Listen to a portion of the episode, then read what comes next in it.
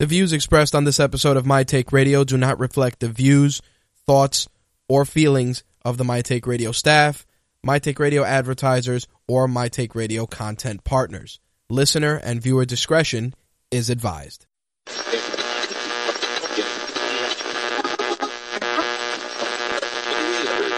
This coverage is live and uncensored, so if you have any small children present, you may want to have them leave the room.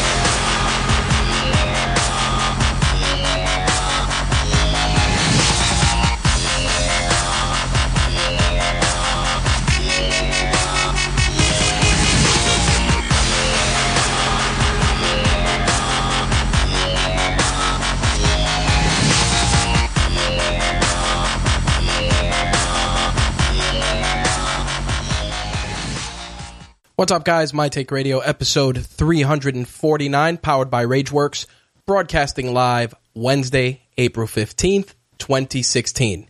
I'm your host, Rich, and our call-in number is 347 324 3541. Again, that call-in number 347 324 3541. If this is your first time tuning into My Take Radio, My Take Radio is a variety show where I give my take on MMA, pro wrestling, gaming, and entertainment. On Wednesday nights, we focus on pro wrestling and MMA, and on Thursdays, we shift focus to gaming and entertainment. To participate in the live show, watch the live show, or listen to the live show, you can go to mtrlive.com where we have a tabbed interface where you can watch di- different video streams of the show along with an audio only feed from Mixlr.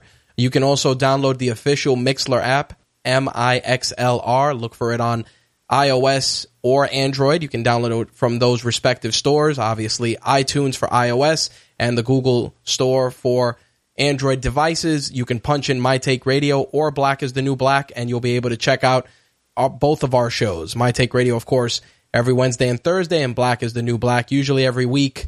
Uh, the days vary, but definitely keep it locked to their social media channels for airing dates and times.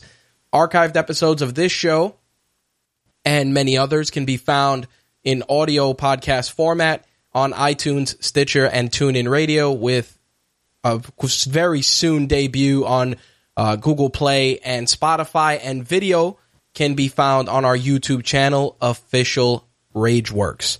Uh, we want to get into a couple of announcements before I get into tonight's topics. Uh, first and foremost, I would like to announce that next week, of course, is episode 350 of My Take Radio. Uh, we've come a long way. It only feels like yesterday when I brought MTR back in a live format, and here we are on the precipice of 350 episodes. And before you know it, 400 episodes will be right around the corner. Um, pretty big milestone. Also, you know, 2016 marks 10 years since I started podcasting. Um, obviously, for those that don't know the origins, it all began uh, with our friends at Video Game News Radio. I actually learned about their podcast when iTunes started adding podcasts to uh, iTunes. Well, let me rephrase that when Apple started adding podcasts to iTunes, and I ended up coming across Video Game News Radio. Really appreciated what those guys did um, with regards to podcasting and gaming. Their approach was a breath of fresh air, uh, not scripted, not pretty, but informative, entertaining, and definitely, uh, you know, we forged a lot of friendships over the course of that show. And, um, you know, those guys were, were a big influence in, in me throwing my hat in the podcasting ring. Same thing uh, to my buddy Blaine and his Born Stubborn Radio podcast, which I did a couple of appearances on. And VGN is still going strong. Those guys are still killing it. Uh, Larry Mack, Kevin Beard, Brian, and of course Don Anderson, who also does Tumbling with Tumbleweed on Blog Talk Radio. So, you know, those guys were definitely a big factor in me throwing my hat in the podcasting ring. I'm always grateful to the opportunities those guys gave me and um, really pumped to be going into episode 350 and, you know, celebrating 10 years doing this.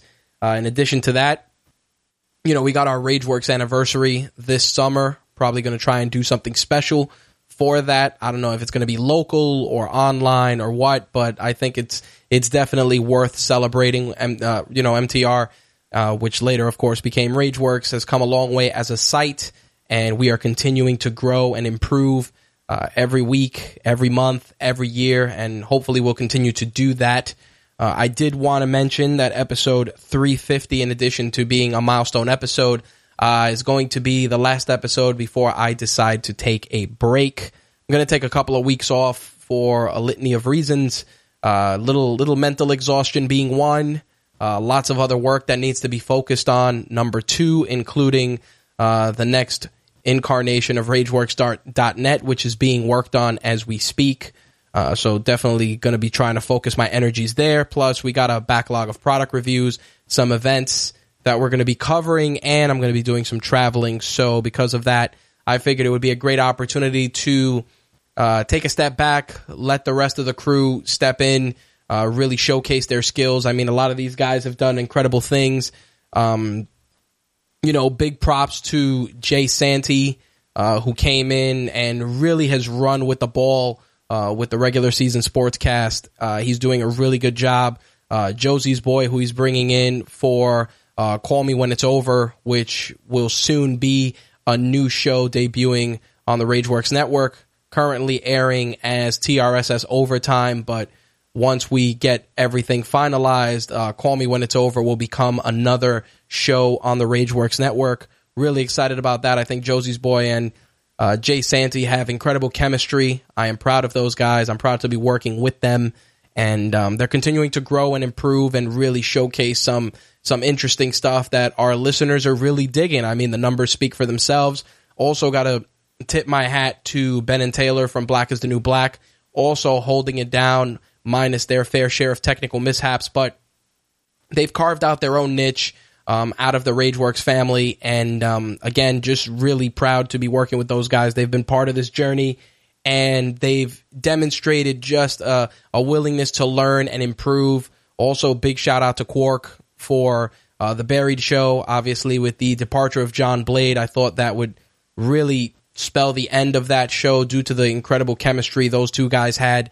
Uh, but Quark has kept it, you know, he's kept the torch going uh, doing the Buried show on a monthly basis. I know that he's had some stuff going on. That's why we didn't have a show post WrestleMania, but nonetheless, uh, definitely want to applaud them. And of course, those that work at, on you know the RageWorks side of things. You know, Slick holding it down on the gaming side. Uh, Slick has really picked up a lot of the slack, um, especially in terms of just covering the gaming space. Only because you know between the real world trying to grow RageWorks and so much more uh, you know, my not that I haven't been gaming as much, but my focus just isn't there to the point where I can consistently get my hands on every game and review them time in a timely fashion. And Slick has uh, run with the ball for that. So uh, once again, incredibly grateful. Now, even though I'm going to be taking the break after episode 350, uh, which is going to air next Wednesday, uh, we will be putting out different types of content, and as I mentioned in previous broadcasts, we are going to be uh, closing down the My Take Radio YouTube channel. Uh, we're going to start directing everyone to the RageWorks channel, only because you know a lot of the content is duplicated. No necessity to maintain two channels, and as I said, it's just another thing that we're going to continue to do as we start the uh, just a more formal merging of the brands under one umbrella. And, you know, My Take Radio, as I've said in previous shows, will always exist. It is the backbone of what we do. It is the flagship show of the Rageworks network, but, you know, just a lot of redundancy, a lot of little things that I'm just trying to um, streamline and just make it easier for me to manage, you know, on a day to day basis. But with that said, I'm figuring that I will be back on air um, probably in June that is my plan. I am going to take the month of May pretty much off completely. And um, as I said, our other hosts are going to be cranking out content. I'll still be putting out content, just not uh, in a weekly podcast format. But nonetheless, uh, once we come back from the break, we're going to be doing some a couple of different things. We're going to you know change some things around as always. A continued evolution of MTR. And uh, with that, I, I do want to say that we're going to be taking My Take Radio on the road. Uh, this weekend at Pace University is the Qirin Con event. It is a student run con at Pace University focusing on gaming, anime, Japanese culture. Uh, we're going to be talking comics. We're going to be doing a lot of stuff. But uh, My Take Radio is going to be doing a broadcast from Qirin Con. We're going to be releasing that as a special on iTunes for those of the for those of you obviously not in New York City that can't attend. Uh, we'll be doing that as a special, and you can be on the lookout for that probably on Sunday. Uh, we're going to be there Saturday for that event. Really excited. Uh, this is my second year working with the faculty of Pace University to give the students there something different, something unique. Uh, last year, I did a panel with uh, uh, Danny from Royal Flush Magazine with regards to just the ethics of working in this space from running a website to uh, getting assets to covering events, uh, things of that nature. We did a really good workshop slash discussion, and um, I was really proud of it. I actually, we actually videotaped it. I never, um, uh, well, we recorded it. We didn't videotape it. Such a dated term, showing my age. But yeah, we did record it. Just never got around to uploading it. But um, you know, I was I was really thrilled with that experience. I thought it was awesome. And this year things are a little different. Um, we're going to be doing two things. Um, obviously, the live My Take Radio broadcast is one, but we are also going to be doing a. We're going to be moderating a discussion panel on Marvel and DC, and you know what's going on in in those respective companies, the good, the bad, the ugly. And when I say that, I only say it from the standpoint of the stuff that many people are just enamored with, all the good. Uh, there, there has been some bad in there from people's negative reactions to Batman versus Superman to questions on diversity in both companies, et cetera, et cetera. So we are going to be tackling that. And, um, obviously we're going to be taking, uh, questions from the Pace University alumni and students as well. Uh, looking forward to that. That's going to be more, uh, of a moderator job, but I have a feeling I'm going to be involved in it in a much larger capacity. But I'm looking forward to that as well. Again, there is a banner on RageWorks that has the information. I have not fixed the navigation to uh, direct people to the Eventbrite site, but if you're in New York City, uh, in the Manhattan, Brooklyn, well, in the five boroughs, and want to check it out, I will put links for that in the show notes. And of course, keep it locked to our social media channels. We'll have uh, coverage from the event in addition to all the stuff that we will be doing uh, that Saturday. As I said, you know, we're doing the live MTR on Saturday. We got the gaming and entertainment edition tomorrow, and then episode 350. Uh, it's definitely going to be an MMA and wrestling edition, but we're going to sprinkle a couple of other things there, given you know how special of an episode it is. So, um, as I said, 350 will be the last show. I will be taking off the month of May and uh, maybe into June depending on how things go. Uh, like I said, just just a big recharge for me, so I can focus on getting you guys some other content, growing RageWorks, growing MTR, etc., etc. You guys know the deal. I take these breaks every once in a while just to recharge my batteries. I come back uh, fired and inspired to uh, you know bring you guys great shit. So um, that's pretty much uh, the details with regards to that.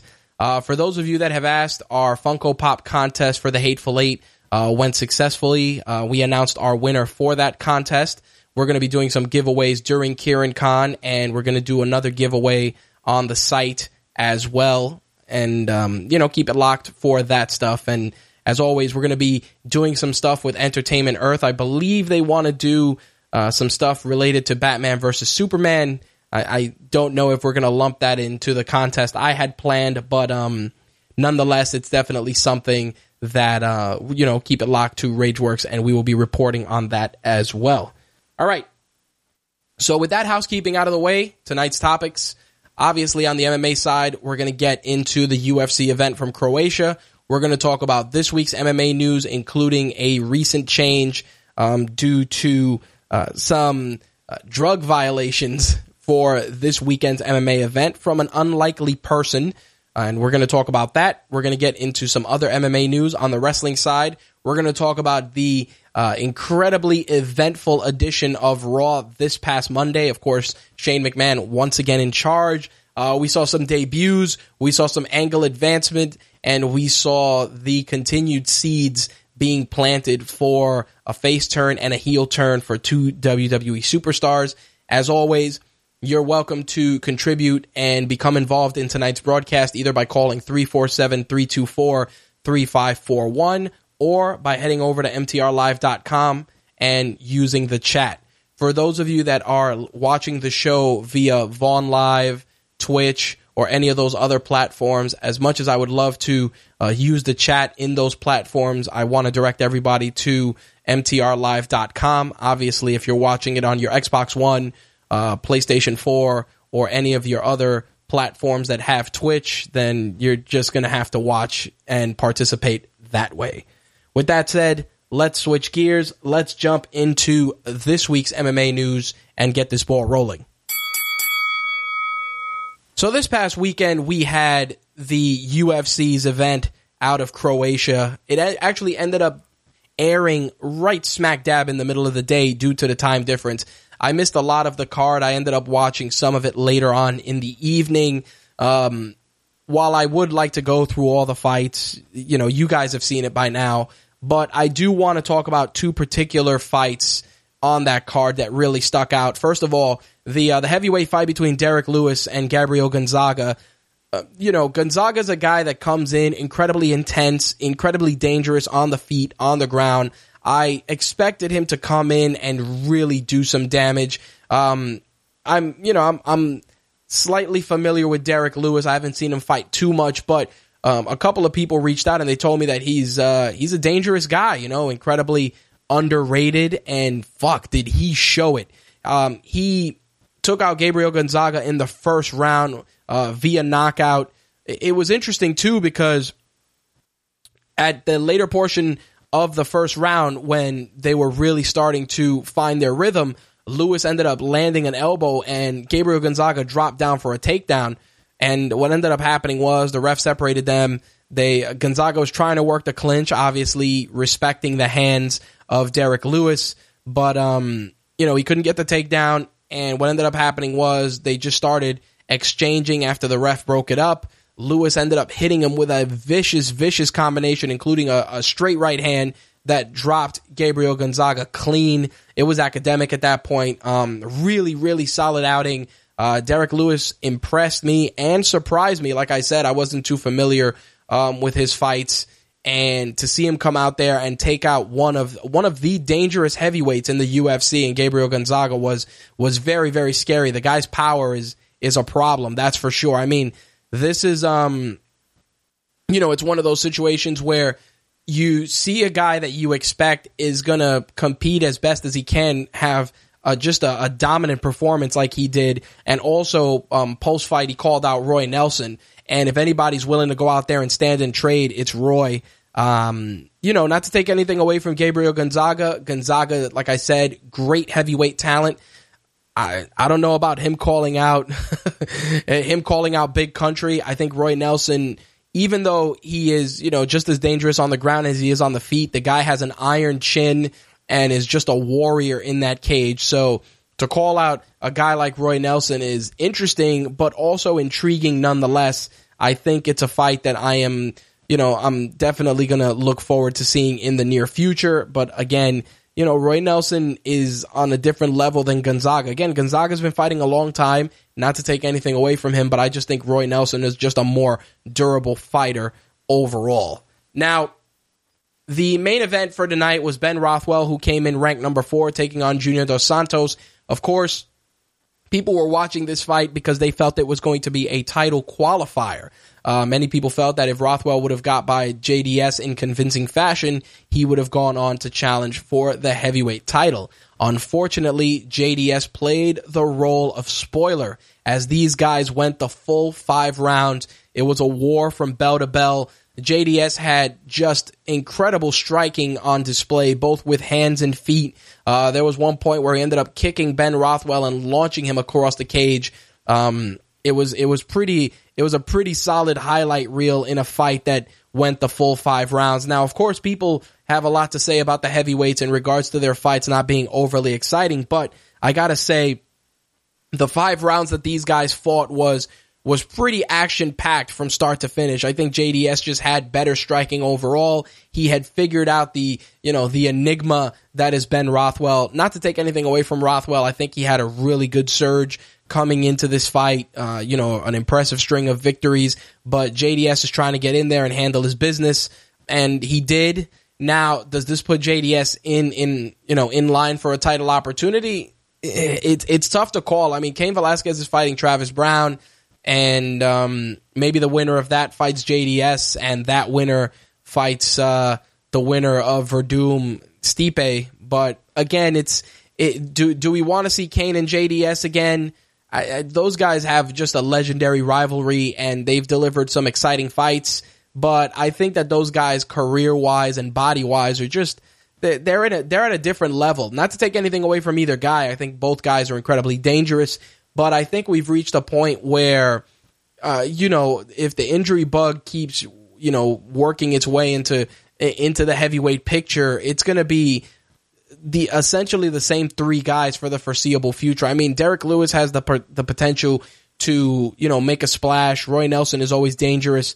Um, you know, we got Overeem waiting in the wings, plus Andre Arlovski. I mean, the division is stacked, but as I said, right now with Werdum, Stipe, Travis Browne and Cain, you know, there's and and in this case also uh, JDS. The the heavyweight division has a pretty a pretty stacked uh, segment of, of challengers for uh, Fabricio Werdum or Stipe if you know if Stipe comes away with the belt when they meet. But nonetheless, I felt that the card overall was a pretty solid card. I mean, you know, obviously the international audience was really into it.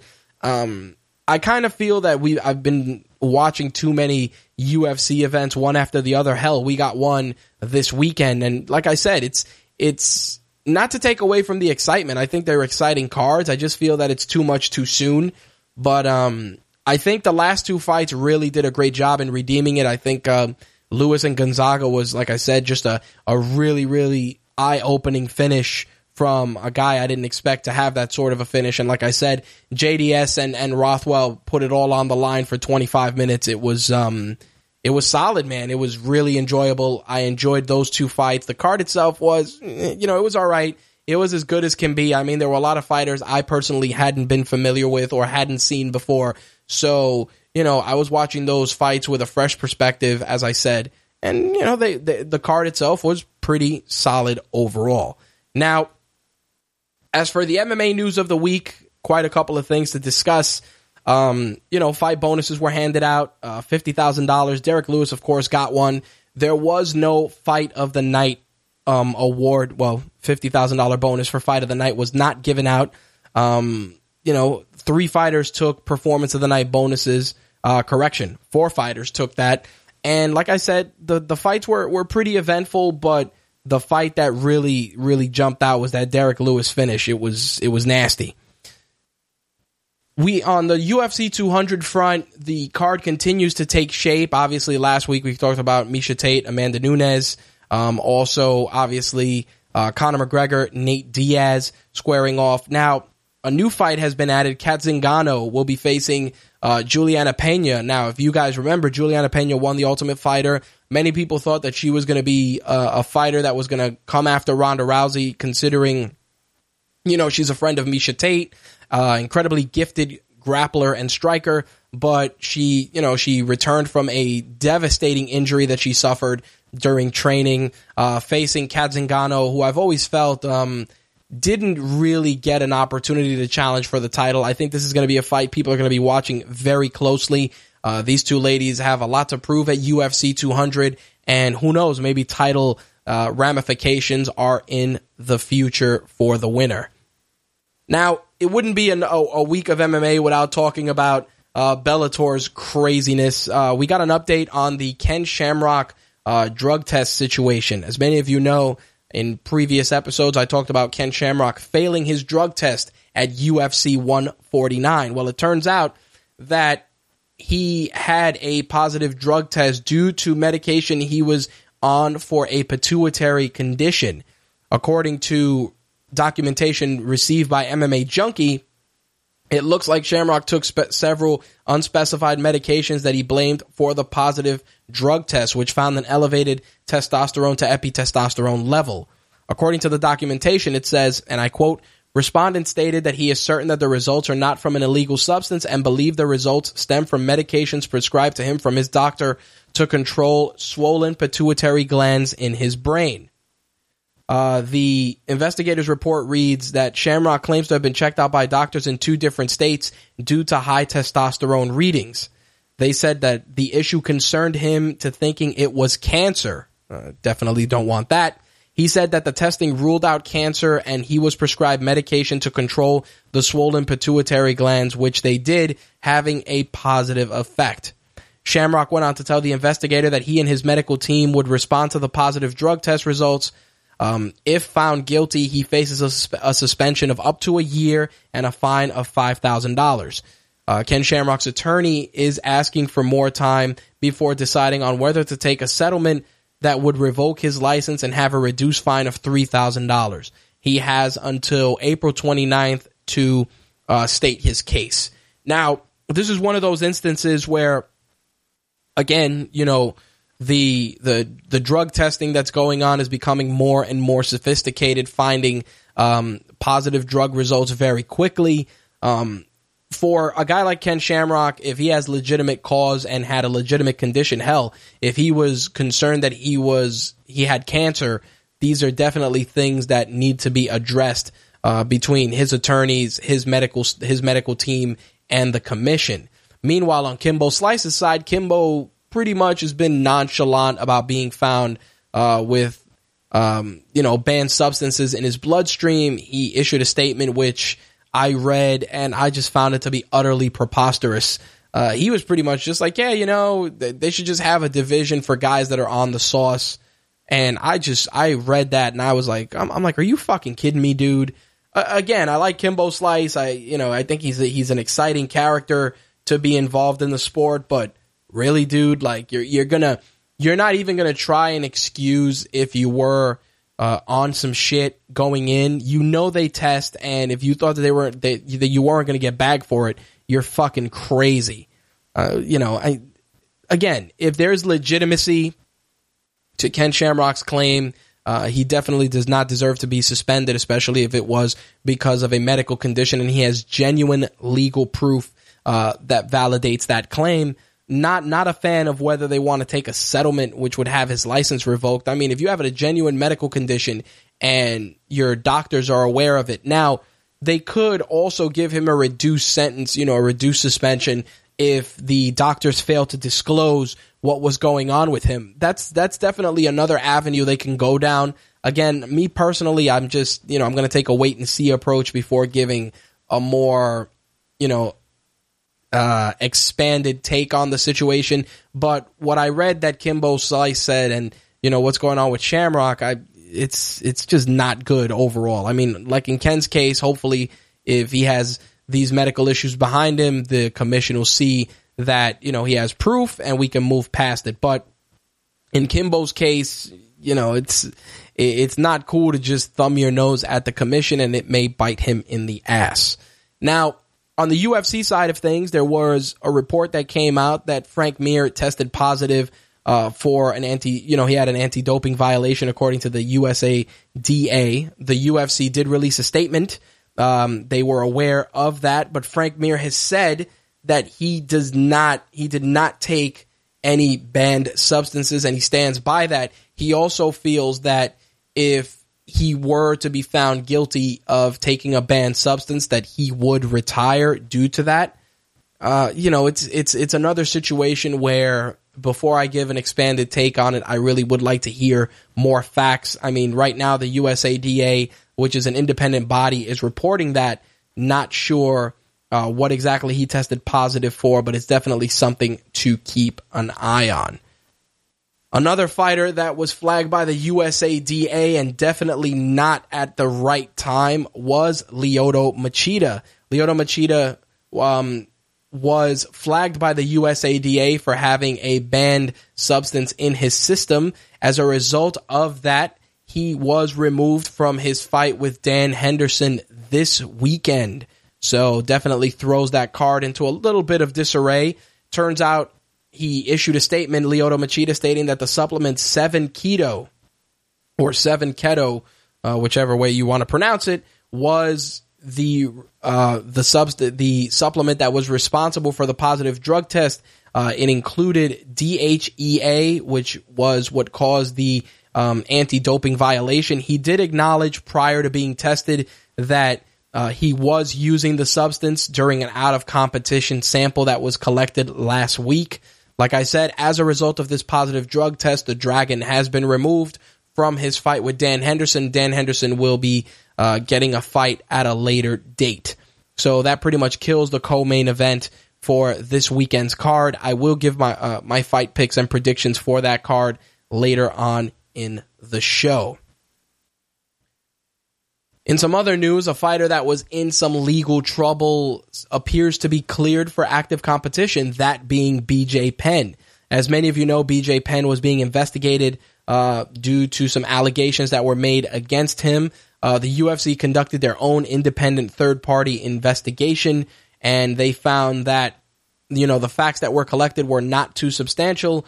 And there are two stories to what happened. To date, uh, no law enforcement agency has taken any measures or any action against BJ Penn. As a result of that, we are going to allow BJ the opportunity to fight. He will be fighting Dennis Siver at UFC 199. Of course, Dennis Siver, many of you know, was the guy that was fed to Conor McGregor to get him a title shot. So make of that what you will. But yes, uh, BJ Penn will be back in action UFC 199 June 4th at the Forum in Los Angeles. The main event for that card, Rockhold and Weidman for the middleweight title, and the co-main, uh, Dominick Cruz and Uriah Faber for the bantamweight championship. So definitely a card to keep an eye on. As I said, BJ Penn now back in action, squaring off against Dennis Siver. Now, this next bit of news is I'm taking a wait and see approach before I get totally pumped for the news, but it appears that George St. Pierre is in negotiations with, to, with the UFC to get back in the cage. As many of you know, GSP relinquished his title in 2013 after beating Johnny Hendricks at uh, UFC 167. GSP has kept himself active uh, with acting both in Captain America, the upcoming Kickboxer film. He's been doing TV and a couple of other things, just keeping himself active. Uh, definitely looks like he's fight ready. He's been put, obviously putting up a lot of gymnastic videos and training videos on his social media channels. And it appears that the sticking point right now is the Reebok deal for a guy like George St. Pierre. As many of you know, George St. Pierre is an Under Armour athlete outside of the cage. And, uh, you know, he's a NOS athlete, which of course conflicts with both Reebok and Monster. Of course, Monster being the drink sponsor of the UFC and also Reebok being the uh, fight kit sponsor or the main sponsor for the fighters. This, of course, conflicts with GSP's agreements with NOS and Under Armour. Now, will the UFC allow him to maintain those deals outside of the cage and allow him to also be a Reebok athlete, or will Reebok make sure to offer him something substantial to have him become an exclusive Reebok athlete? These are the things that I personally am interested in because, again, GSP is a uh, you know, an established fighter, a fighter who has multiple businesses, is a uh, the face of quite a few brands, and to give that all up for you know the Reebok deal, which many fighters have gone on record as saying is is piss poor, uh, is is definitely of concern. Now, obviously, I'm sure the UFC is going to work something out, maybe uh, a behind the scenes deal or an incentive bonus. But I think that the main goal here is to get you, you know, to get GSP back in action to hopefully have him fight at UFC 200.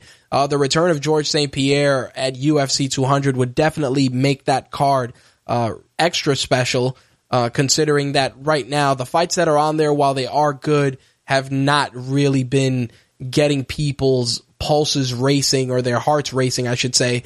um, in terms of wanting to see that card. Again, I am going to watch it. I feel that the card has uh, a lot of solid fights on it, but again, comparing it to UFC 100, it is definitely night and day. But I think that the return of GSP would definitely raise quite a few eyebrows. A lot of people were saying that GSP was scheduled to fight Conor McGregor, which was very interesting, but Nate Diaz played the role of spoiler.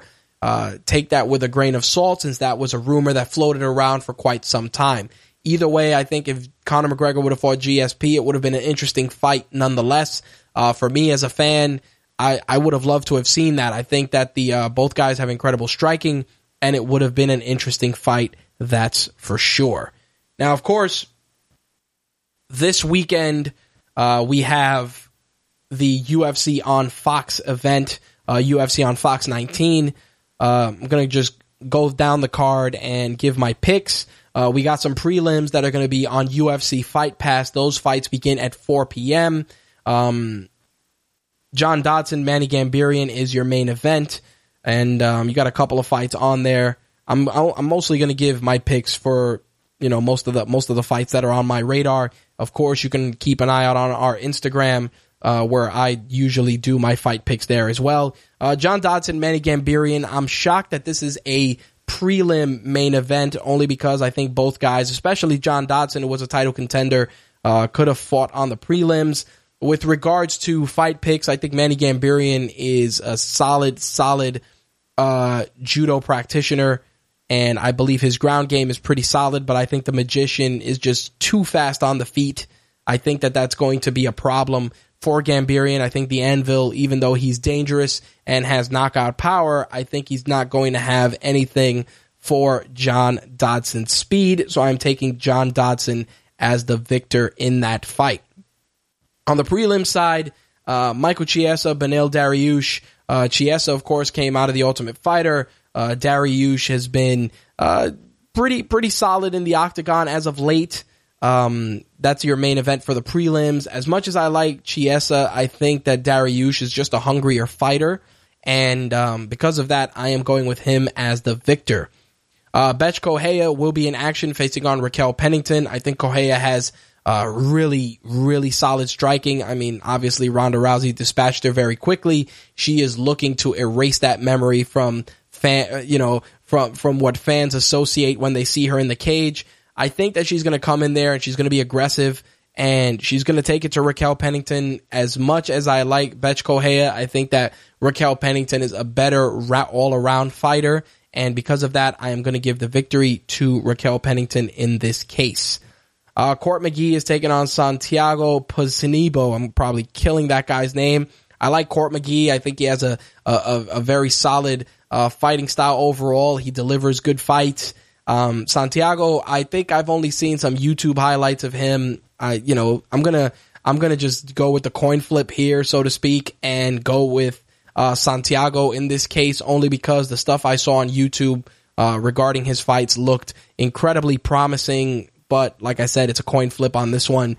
Uh, Hacran Dias taking on Cub Swanson. Both guys super solid fighters. I think it's a great opener for the prelims. I like Cub Swanson. He's a guy that's always been talked about as a title contender in any conversations with regards to, to his division. But I also think that Dias is, again, uh, another fighter who is hit or miss, but when he's on point, he looks incredibly exciting out there. I'm going to go with Cub Swanson on this one. I like Swanson's, um, you know, when he's, when he's dialed in and he's in there, he's, he is a fucking killer. So I'm going to give it to Cub Swanson for that fight. On the main card, unless they bump one of the prelim fights up, uh, Rose Namajunas taking on the Tiny Tornado, Tecia Torres. Of course, both ladies were making the rounds in the media circuit uh, this week. I I think Tecia Torres is a is a solid fighter. I think she's incredibly uh, versatile on the feet and has good wrestling but Thug Rose is is on another level in terms of striking. Uh, I think her Muay Thai is is solid. Her Jiu Jitsu game is top notch, and um, because of that, I think that the fight is going to uh, start off with the tiny tornado trying to work in, you know, close the distance, get some strikes in there, but I think Namajunas is going to use her her longer limbs, uh, close the distance, and try and use her striking to set up uh, going to the ground and probably is going to tap her. Um, that's that's where I'm going with it. I, I mean, it could end on the feet as well. I think Rose Namajunas with her long limbs uh, is definitely going to try and go for a for a highlight reel finish to get herself a title opportunity. But um, overall, I think I see Thug Rose walking away with the victory for this fight. Uh, Darrell Horcher is going to be taking on Khabib Nurmagomedov. Um, Khabib, of course, coming off uh, injury, uh, taking on a guy on short notice since his opponent dropped out. Um, I think I'm Khabib is going to come in there trying to make a statement, get himself a, a more exciting fight in the near future, and I'm going to pick him for this fight. The main event of the evening, Glover Teixeira facing the returning Rashad Evans. Of course, Rashad Evans longtime UFC veteran, going back to the first Ultimate Fighter. Uh, I like Rashad. I feel that Rashad is a guy that still has some gas in the tank to go out there and maybe make another title run. I think that Teixeira, being a slightly bigger guy, is going to try and utilize that to bully Rashad Evans around. I think Rashad Evans has really crisp, uh, you know, really crisp striking, and I think he's going to use that quite a bit. He has really good boxing and I think he's going to try and leverage that. And he may he may rely on some wrestling too. I think that Glover Teixeira is going to definitely be ready for the wrestling, but I think that it's probably going to go to Rashad Evans based on striking alone. Not sure about the fight being finished, but I do feel that Rashad Evans is going to go with the uh, punches and bunches, and he's going to use that to secure a uh, decision victory in that fight. But I could be wrong. It's happened before. Anyway, UFC on Fox 19 goes down on Channel 5 or Fox in your local area starting at 8 p.m. for the main card. The prelims will begin at 6 p.m. Eastern Standard Time, and the prelims of the prelims uh, will be on UFC Fight Pass beginning at 4 p.m. Now, the last bit of MMA news to wrap things up goes uh, a little near and dear to my heart New York City. Um, of course, as many of you know, legislation was approved for MMA to resume uh, here in New York State. Governor Mario Cuomo will be uh, signing a bill to legalize MMA more than likely on Thursday, uh, tomorrow at Madison Square Garden. But I gotta I gotta check to see if it's not next Thursday. But in either case, um, there's definitely going to be a special event for this with Governor Cuomo signing the bill um, at this special ceremony at the Garden. As many of you know, if you didn't hear past episodes, uh, the bill was passed 113 to 25 on the state assembly floor last month, ending the ban on mixed martial arts that was adopted in 1997. Uh, once Cuomo signs the bill, the Athletic Commission will have 120 days to draft guidelines and regulations as the state's sanctioning body. Um, everybody's expecting a big UFC turnout at this signing, including Ronda Rousey. I'm sure Chris Weidman and a couple of uh, New York's homegrown MMA stars will be at this event. Of course, once that bill is signed and the commission is established, I'm sure that it will pretty much be academic at that point with regards to Madison Square Garden seeing its first UFC event before the end of the year.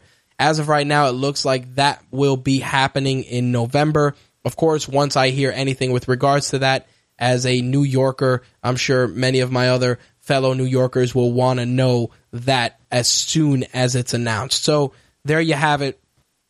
As of right now, all signs point to the UFC holding at minimum four events a year here in New York State uh, within the first three years that MMA is legal. Again, that's that's pretty big on the UFC's part, holding four events here. And of course, for those of you that aren't familiar with how you, the UFC does things, uh, when they are doing events in your local area, they're, they're, it's not just the fights. Much like WWE, there's an access event. Uh, there's plenty of fighter appearances and opportunities to interact with the fighters. So um, I think it's going to be a big boost here in New York State. I think that the economy is going to, you know, benefit from it greatly, only because it's not just the UFC you know, having shows here in New York, but Bellator, World Series of Fighting, some of the other smaller promotions, plus independent promotions that are run here in New York on the sly that have been doing exhibition matches for years will now be actively able to have legitimate MMA competition,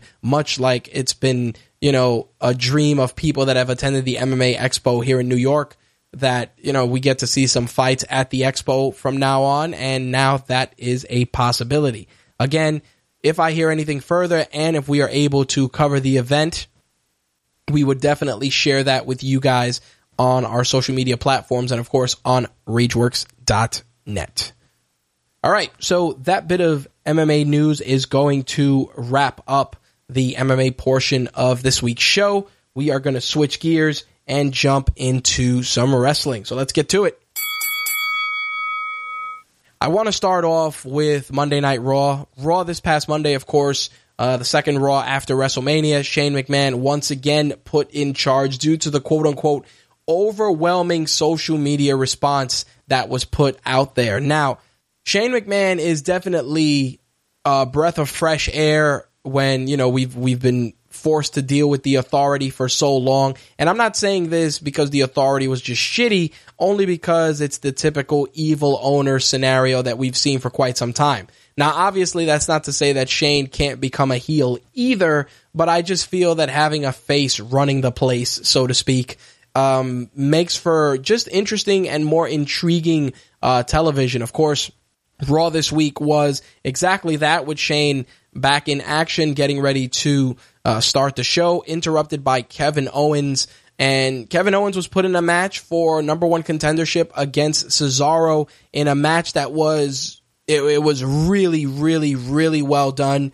Um, I feel that Cesaro once again continues to impress, and by capturing the victory, uh, Cesaro now heads to WWE Payback to challenge The Miz for the IC title. I felt that the match itself was was incredibly, you know, incredibly competitive from start to finish. Kevin Owens never disappoints, and Cesaro, you know, coming back from his shoulder injury was definitely dialed in. Shane McMahon also announced the tag team tournament. Well, let me rephrase that. let me rephrase that. The New Day announced the tag team tournament, which uh, you know obviously was probably orchestrated by Shane McMahon, and um, it was very interesting. The teams that are involved, uh, I think any of the teams that are involved are going to be uh, willing. Uh, you know, they're going to definitely be willing challengers for the New Day. Uh, one of the tag team tournament matches was the Dudley Boys taking on the Lucha Dragons, which, of course, ended in controversy as it appeared that Kalisto was injured in that match. It turns out, according to numerous wrestling websites and other outlets, that Kalisto was actually not injured, but the match was done so that Kalisto would not participate in the match. Uh, they were using that to write him off so that he can participate in the international tour, which is currently going on right now. Now, a lot of people were also saying that this was done because it was going to be a catalyst to start breaking up the Lucha Dragons. Not a fan of that. I personally feel that, you know, it's one of those instances where, again, the Lucha Dragons deserve a tag team title opportunity, and I, um, you know, I'm not I'm not down with breaking them up just yet, regardless of Kalisto being the IC champion uh, at this juncture. I'd rather let these guys stick it out, as I said during last week's show, give them a lengthy run, an opportunity to compete for those titles, and at least wins win those titles one time before going into the you know the partner turning on the other partner scenario that we've seen once too often. Slick has brought to my attention that our very own Jay Santy is on the line. I'm going to bring him in. Mr. Santy. Yeah, I'm just going on because apparently the social media had asked for me to be a part of the show. Apparently, it was an overwhelming swell. so after this, I will be also uh, pi- pioneering for my commissioning of Raw as well. Maybe I could get SmackDown. Maybe, maybe, maybe you could get SmackDown. Um, you know, I'm, I'm, I'm going through, you know, the, the, the Raw matches and some of the stuff from Raw. Do you feel that we're watching something completely different with the authority no longer being around? I almost feel like creative was replaced by actual competent people. How scary I, is that I shit? The same way. It's it's very scary. So I'm almost feeling as though that somebody is actually listening to our shows and possibly, you know, uh, stealing some of our ideas at the same time. Hey, hey, you brought to my attention that somebody else feels that Baron Corbin looks like Krang, so uh, you know the shit is out there. That's all I'm saying. I'm Yeah, on. yeah, I'm on to you guys. I'm on to you. But um, you know, I think I think that opener with Cesaro and Kevin Owens was good. I think that putting Cesaro in there gives uh, gives the Miz somebody fresh to work with. And we know that the Miz is probably going to stay champion, but I just feel that writing Zack Ryder off so quickly after putting the belt on him. I mean, you know, him getting the belt was was news enough. Him losing the belt was equally a newsworthy item, and now it's like back to the line with no legitimate explanation whatsoever. I think sometimes when, when we when we think about what the wrestlers are are doing at the moment and and how these things occur and how they get pulled away so quickly, I I I feel that especially in the case of Zack Ryder, he wanted this one moment. He wanted that WrestleMania moment. He even said on his Instagram and on his Twitter, like, all he really wanted was to hear his music played at Mania, and for him to get the belt was like the icing, you know, on the cake. But I, I, I, also feel that this is going to be something that develops a little bit more. That you know, the underdog is gonna is gonna rise at least one more time. I hope so. You, here's the thing: when you look at when you look at Zack Ryder and the shit that he's gone through, I got I got to be honest, man. Zack Ryder is a WWE product through and through. You know, he came in as one half of the Major Brothers with Kurt Hawkins. They split them up. Zack Ryder became, you know, this bro persona that everybody got into. He was, I think, I, I think he was at the top of the food chain when he was working that program with Kane and you know John Cena got involved and all this shit. I think that that, that he was they could have leveraged that and done something big at that exact moment, and they didn't. And for the company to go back and quote unquote give Zack Ryder his moment, let's not fucking kid ourselves. Zack Ryder got his moment because the Neville who was supposed to be in that match got hurt. Right. You know, let, let we got to call a spade a spade. It, it, you know, you got in there because it's like we need a body and you're it. Now, in terms of putting the title on him, maybe the WWE just wanted to shock everybody and do something unconventional and unheard of. But again, you're taking a guy who is deserving, is a solid mid carder, who is, you know, who's doing that, and he loses the belt in quote unquote, you know, due to nefarious circumstances, and the following week nobody says shit.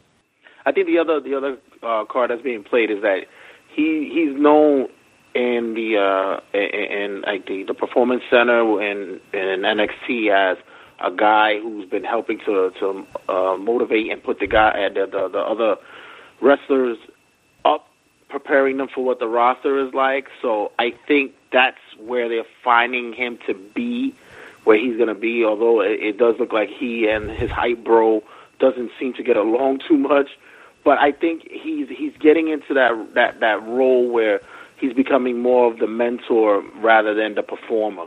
No, and, and that's fine, but I just feel that the guy the guy's put in enough time and, and listen, if if WWE wasn't a fan that he got himself over on his own, you gotta remember, and this is something that I've said before, this whole social media revolution the WWE likes to talk about from tout to relationships with Snapchat to all that shit, you inadvertently owe to a guy who made up his own title and used a flip cam. You know, yeah, and that's exactly, and, and and and we were talking about that as well here at, at, at, and uh, uh, when when WrestleMania was happening. We was like, wow, now that he won that, he should come out and roll and come out with, with both belts. And it's like one of those things where you're right. He they they need to acknowledge that while you guys were were were, were laughing at him and he was he was doing all this stuff on his own, you basically just ripped off his gimmick when it came to social media. Listen, as as someone you know who's who's what you know decent, and I, say this decently versed in wrestling when referring to myself, you know, and and you who have who have you know been working more and more on the independent side also uh, with with a lot of the work on TRSS. Tell, you know, you have to you have to acknowledge the fact that social media has been very instrumental for a lot of wrestlers for various reasons, both good and bad.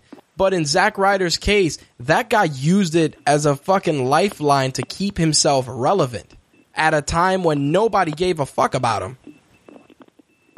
Yeah, I mean, if you guys if you guys haven't seen his his YouTube shows before the WWE basically destroyed it, and his uh, interaction with fans on Twitter way before Kevin Owens was bodying people on Twitter. Now, Yep. like Zack Ryder was the the he was the lightning rod to draw. He he was bringing it in, and, and so somebody sat there and said, "Listen, you know, you guys better pay attention to what he's doing because."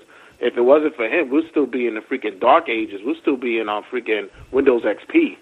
And that, and that's the thing too. WWE doesn't. WWE took a brand new. They they became a brand new entity as soon as they started recognizing the internet.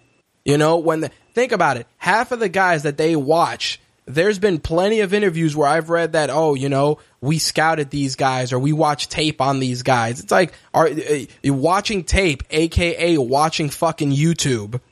Yes, and You know, I wouldn't even be surprised if, if WWE still has a MySpace. Like, like That- that's what I'm saying, like- would- like that's these- still would have been at. and that's what it is. And then you know, you throw your your hat. You know, remember the tout experiment? Like that shit fell by the wayside, and little by little they started figuring out. All right, we got to go. We got to go on Twitter. We got to leverage. And you know, as soon as they got into bed with Twitter, they knew they're like, oh shit, we got something. Especially because it was a metric that could be quantified instantly. Think about it. Raw is live at 8 o'clock to 11. From 8 o'clock to 11, you can watch the data come in on what people are watching, what people are saying, and what people are sharing about your product at a glance without even blinking. And again, inadvertently, thanks, Zack Ryder, you know? And as you know, you know, as you as you follow it yourself, you know the algorithms, and, and now it's now done with uh, in the masses where you can follow it on all social media. What's you know trending? Correct. What, what time the peak hours are when people on social media and such. And by the way, I must say, whoever's running WWE Snapchat is fucking god awful. It's Yep. terrible. Yep, they- they're they're they're learning they're learning the platform. I mean, uh, I was laughing during the first couple of uh, you know when they first got on the platform that they were sharing uh you know fashion that the divas were wearing before the show. And I said to myself, am I am I in the right channel cuz this looks like some shit you'd see on Vogue, you know, like oh raw Yeah, fashion. like no, like nobody cares. Like now that, somebody go ahead. somebody didn't tell them what the demo was. They Right. really they really didn't get the demo for. It's like um uh we- we- 25 to 35 is not paying attention to fashion. No, you know no, no. No, no, no. People, uh, the thing about Snapchat, and and you know, I commend you for for embracing the platform as well, is the fact that you're giving somebody an instantaneous look with very minimal editing. See, like Instagram, there Instagram requires practice and work because you got to take the right photo. You you know, uh, and and we we joke about this. How many how many times do you think a woman posts a photo that she's probably taken at least six times before it goes up? And I'm not even talking about from Oh, a gender perspective. I'm that- just saying as a whole. the minimum. Exactly. I mean, I know you know, men men are guilty of that too for whatever it is because that's what it is. We're trying to depict we're going to trying to showcase our best selves and that's fine. Like Snapchat isn't Snapchat is still kind of a of a raw medium in the sense that you got 15 seconds, you take a video, you can't really doctor it up too much. You can, but not by a lot unless you're sharing it from person to person. And WWE, they're starting to realize that, like, hey, you know, here's a new perspective from entrance video, or the, you know, right now they're touring in in Milan and and in a couple of places, and you see like some of the superstars they pop in, hey, we're here, we're doing this, and and it's starting to become something more. And I think that again, you know, Zack Ryder was the guy that put himself out there to be accessible, to interact with the audience. Now, you know, WWE superstars, they all they all interact with their with their fans in some capacity. I mean, Kevin Owens obviously has made a name for himself just just obliterating individuals on Twitter and clearly the company sees no problem with that. Yeah, I, I don't. I don't see him getting lost in the shuffle as of yet. Although it, it, they they seem to have like quickly put Cesaro in that role. Right. Listen, he's healthy. Drop him in it. But I, I, I still, like I said, I still have hope that they'll give him that one more, that one more run. They get for that one more burst. And it might not be now, but it, it it's in development. I, I I can see it coming away for him. I, you know what I said to myself? If Zack Ryder's in, entire program was done to orchestrate the return of Maryse, I'd ask for my fucking release at that point. I'm being honest. If this was all done as a ploy to get her back so that she could be on Total Divas and be on TV, I'd I'd be like, yo, I'm done. Give me my I Lucha Underground. Here I come. Well, you know what? I somebody had made a somebody had made a post on one of the wrestling groups, and they made such the same like comment in which they say, you know, he he deserves better and such Right. and such. And I and I had to write to them. I said, "Uh, let's think about it like this: you really want to leave the biggest promotion Nope. in wrestling, cut your salary in half, possibly less, just for a belt? I I don't know. I Well, think- here's- I think right now this is where this is where Zach is opening the door for other opportunities. Yep. Is because he knows he's not he's not a, a main event status. Excuse me. He knows that he's had a great run when he was, you know, with Edge. He had the tag titles. Right. He had a he's got a few belts under his uh, under his waistline. Like he had he's had some. I think right now he's getting into the fold where he's gonna he's gonna start getting into that that that other avenues of the business. And, Right. and, you know, like I said, they'll give him one more run. I tell you this much: if if he were to leave, it's like he's got to don't go to TNA because they might pay you. They might pay him in wick checks. He might he might be the janitor at their new warehouse. That's it. He might get paid in wig checks and hair gel. But um, you know, for for everything that was the opening match, which was good.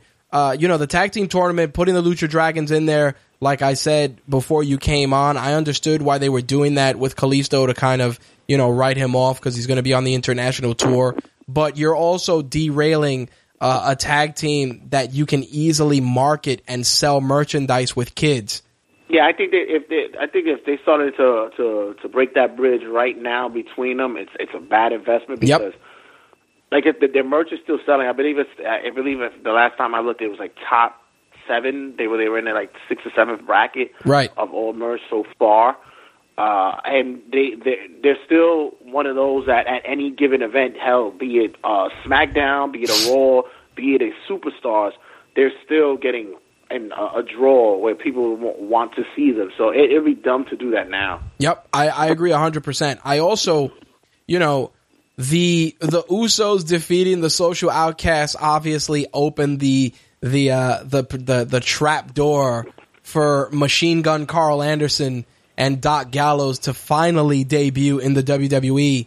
Um, an interesting debut. I gotta commend them for actually acknowledging not only who they were but where they were from.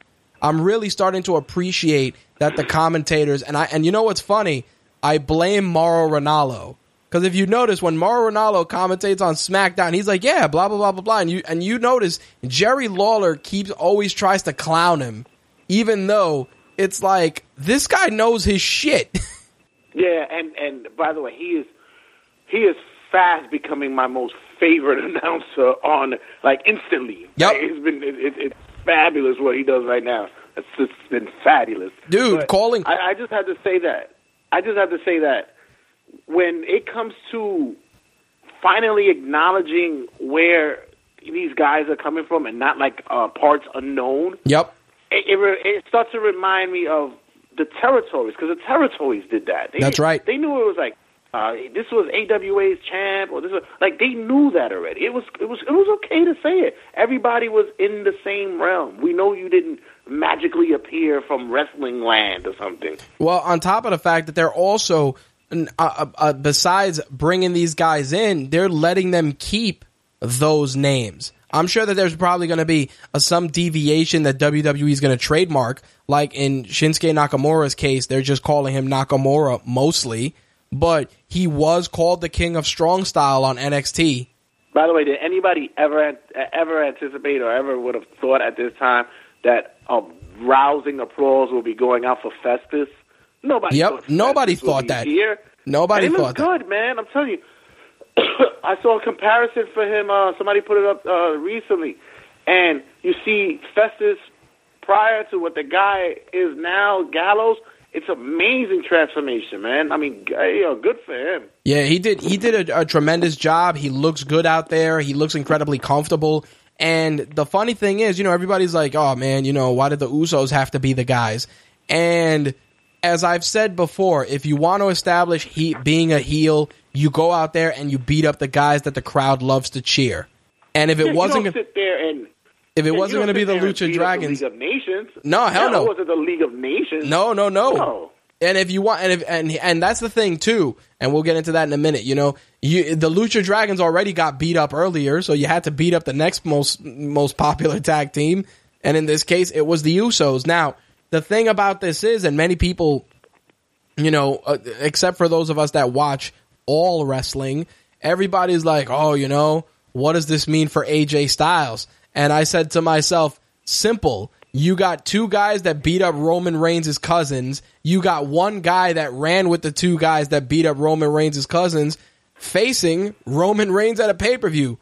Hmm. Like scratch, scratching your noggin, scratching your noggin. exactly. And, and I love it. So, somebody, somebody had posed, somebody made a, a, a comment to him on Twitter where, where they referenced uh, him. How is it going to be conflicting? Where he was running, uh, he was leading uh, Bullet Club, and Finn Balor being there as well, and he was like, "I wasn't the leader of Bullet Club." Like he just like, I love that it's being talked about. It's Yep. not this, you know, behind the curtain thing. That? But the only thing I would say is that I know WWE they really not going to really pull the trigger on it. So they they they they're not going to really give the whole Bullet Club thing as of yet because they still PG. Right. Like machine like Machine Gun Karl Anderson. is not going to be Machine Gun Karl Anderson. No, It'll he is not. Be like uh, uh, it'll be like Water Gun or something. Water PG gun Karl. Anderson. That's that's the thing, you know. There, uh, you know, from from AJ's calf killer being called the calf crusher. I mean, I mean, I understand where they're going, but they're they're definitely going to work something out. And I just I just find it amazingly convenient the way that they're doing it. Again, this is me being being Mr. Brightside for once and saying to myself, could they actually pull it off where they're actually doing long-term booking where, you know, they take the Usos out of the equation, AJ all of a sudden wins the belt and Balor gets the call up. You know, like that uh, uh, again, that's that's wishful thinking. Of, um, yeah, it's sniffs of um, it, not. I'm not gonna say entirely, but we it, it kind of you could kind of uh, simulate it with the outsiders coming Right. into WCW, like that kind of thing. Precisely. What you doing? Yeah, you're, you're looking for that. I, I, I think, yeah, man, it, it's so dope, man. I love the reception that they got, man. I, I know a lot of people who who weren't in the know. They were oh, just like like who the who that? Yeah, exactly. it's like that look like Festus. Yep. On top of the fact that I never thought I'd be watching a Monday Night Raw where I would see El Generico and AJ Styles wrestle a match for roughly 15 minutes and tear the fucking roof off. Hey, let me tell you, I, I, I, I, like I mentioned on my show, like I do on TRSS when I when I'm at Turnbuckle Tabloid. I say it. This booking has become WWE 2K16. Seriously. this has become my it's become my universe. This is Yep. what it's become. You know, And I I'm I'm one of those that I sit there like my daughter. She she you know Sally sits there. She's watching this and she enjoys it like because a lot of the guys she's seen in the indies like eh, eh, she she's like oh I've I've seen AJ and to see him at the show oh this person here and to see- to actually see it for me I go I would have never thought this was gonna happen. Exactly. Uh, in addition to that, it's like you know we're seeing we're seeing the the you know the the ascension of Apollo Crews. Clearly, WWE feels, hey, we maybe we found and and and again, I, I'm using this strictly from a narrative perspective. Maybe we finally found a black guy we can sell to the to the masses, which is stupid because you got guys that you could have done that with ages ago, but clearly somebody somebody in in creative has hitched their wagon to Apollo Crews for the guy to get you know he got the call up before guys that should have got the call up, and you know the the the, the announce team sings his praises with a lot of enthusiasm. I love the fact that he's like a kid Yep. like coming out of little league, making it to the high school, uh, his my his his varsity high school team, making it to college, going to the like you see his his his his, his, his transformation and his his development in that short period of time, and how he appreciates it. He walks through you know the gorilla uh, the gorilla position, and he goes through the current, and he looks at it, he's like, wow, I'm I'm fucking here. Holy Yep. shit! Like, but I do say that, and I'm I'm going to say it now. Um, this is on whatever date. This is the fourth, thirteenth, fourteenth, whatever it is. They are so going to drop the ball with him. So much. Yep, because what happens is They're gonna drop. Yeah, and, and I and I agree with you because it's like, all right, he's kind of feuding with the social outcast, kind of, sorta. It's like, okay, you're doing that to establish him as a as an impact player, no problem. But it's what they, it's what you do after that that matters. Because this Yeah, this and is I don't, and I'm not saying give him the belt. no no now. no not at all. I'm just saying, like, yeah, like they they're they still gonna find a way. Like, I could see him, like, uh, them doing like some really hokey stuff with him, Yep. and just because you know he has a nice smile, and it's gonna be real cheesy. I, I could just see that they're they're really gonna mess him up. I'm shocked that they haven't found a way to do like the little fucking king when he fucking smiles, the little fucking little fucking sparkle. like they do some dumb shit like that. Like, hey man, vote for me.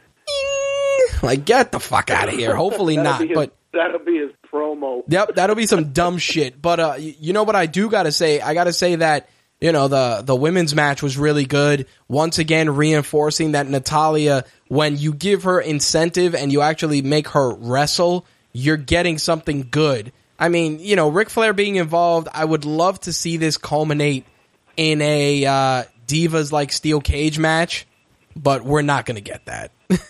No, no, no, no. I mean, they used to do it in OVW in Ohio- Ohio Valley. They they weren't afraid to do stuff like that with the women. They had ladder matches and stuff like that. Like, I, I, I my, and if WWE would really want to pull the trigger on something and have some balls, just do it. I Yep. mean, really, just, just do it. They, they, the women are not sitting there saying, "Well, I don't think that I can do that because you know that's not." No, they want to be a part of stuff like that. WrestleMania, you see what Sasha and, and Becky and, and Charlotte were, were pulling out. They, they, want to do stuff like that. I gotta tell you, if you did a Divas ladder match with Charlotte, Charlotte, Becky, and Sasha Banks, eh, eh, people people would just people would just end up quitting because it was just so great. They'd be like, "Fuck, we can't compete with that. We're good." There's one um in Ohio Valley. I forgot who she she she wrestled against. Uh, uh, Beth Phoenix had a ladder match, and it was one of the most. And you guys, if you look further at YouTube, it was probably one of the most amazing ladder matches that you would see just for for that scale because you would go, wow, they they they really didn't pull any punches on that match. It wasn't like any dainty shit. They went out there and they wrestled. I um I, I gotta say I'm not sure how I feel about Chris Jericho working a program with Dean Ambrose. I also don't like the fact that Chris Jericho's using Barry and buried. I'm like that's gimmick infringement, sir. Gimmick infringement. But um Well, I think. I think I think he's uh, he's sick of hearing everybody saying the wrong terminology. Yeah. Oh, yeah, actually 100%. Teach people now. Oh, 100 percent. I um, you And know, he owes us. He owes us some way. I I just I just don't feel that a program between them is going to be, uh, not that it's not going to be good because I think it, it'll be you know it'll it'll be solid. I just don't feel that it's optimizing either guy's strengths. You know, because Chris Jericho's not a full time guy, and Ambrose was kind of on a tear, and now he's kind of just you know waiting, so to speak. I think where, where where they're going with is because um, there's rumblings that uh that Fozzy's going on tour again this summer. Right. So this will be a short. This is this will be the uh, short angle for them. This will be their short storyline. Uh, Ambrose will go go over, and this will be the opening for Ambrose to start uh, finding his niche in the in more of a um, wrestler as of the lunatic fringe as all that they want Right. to keep tagging him with. But I think this is where they're going to want him because I think this is where Jericho wants to make him look more as a wrestler than just this fucking kook.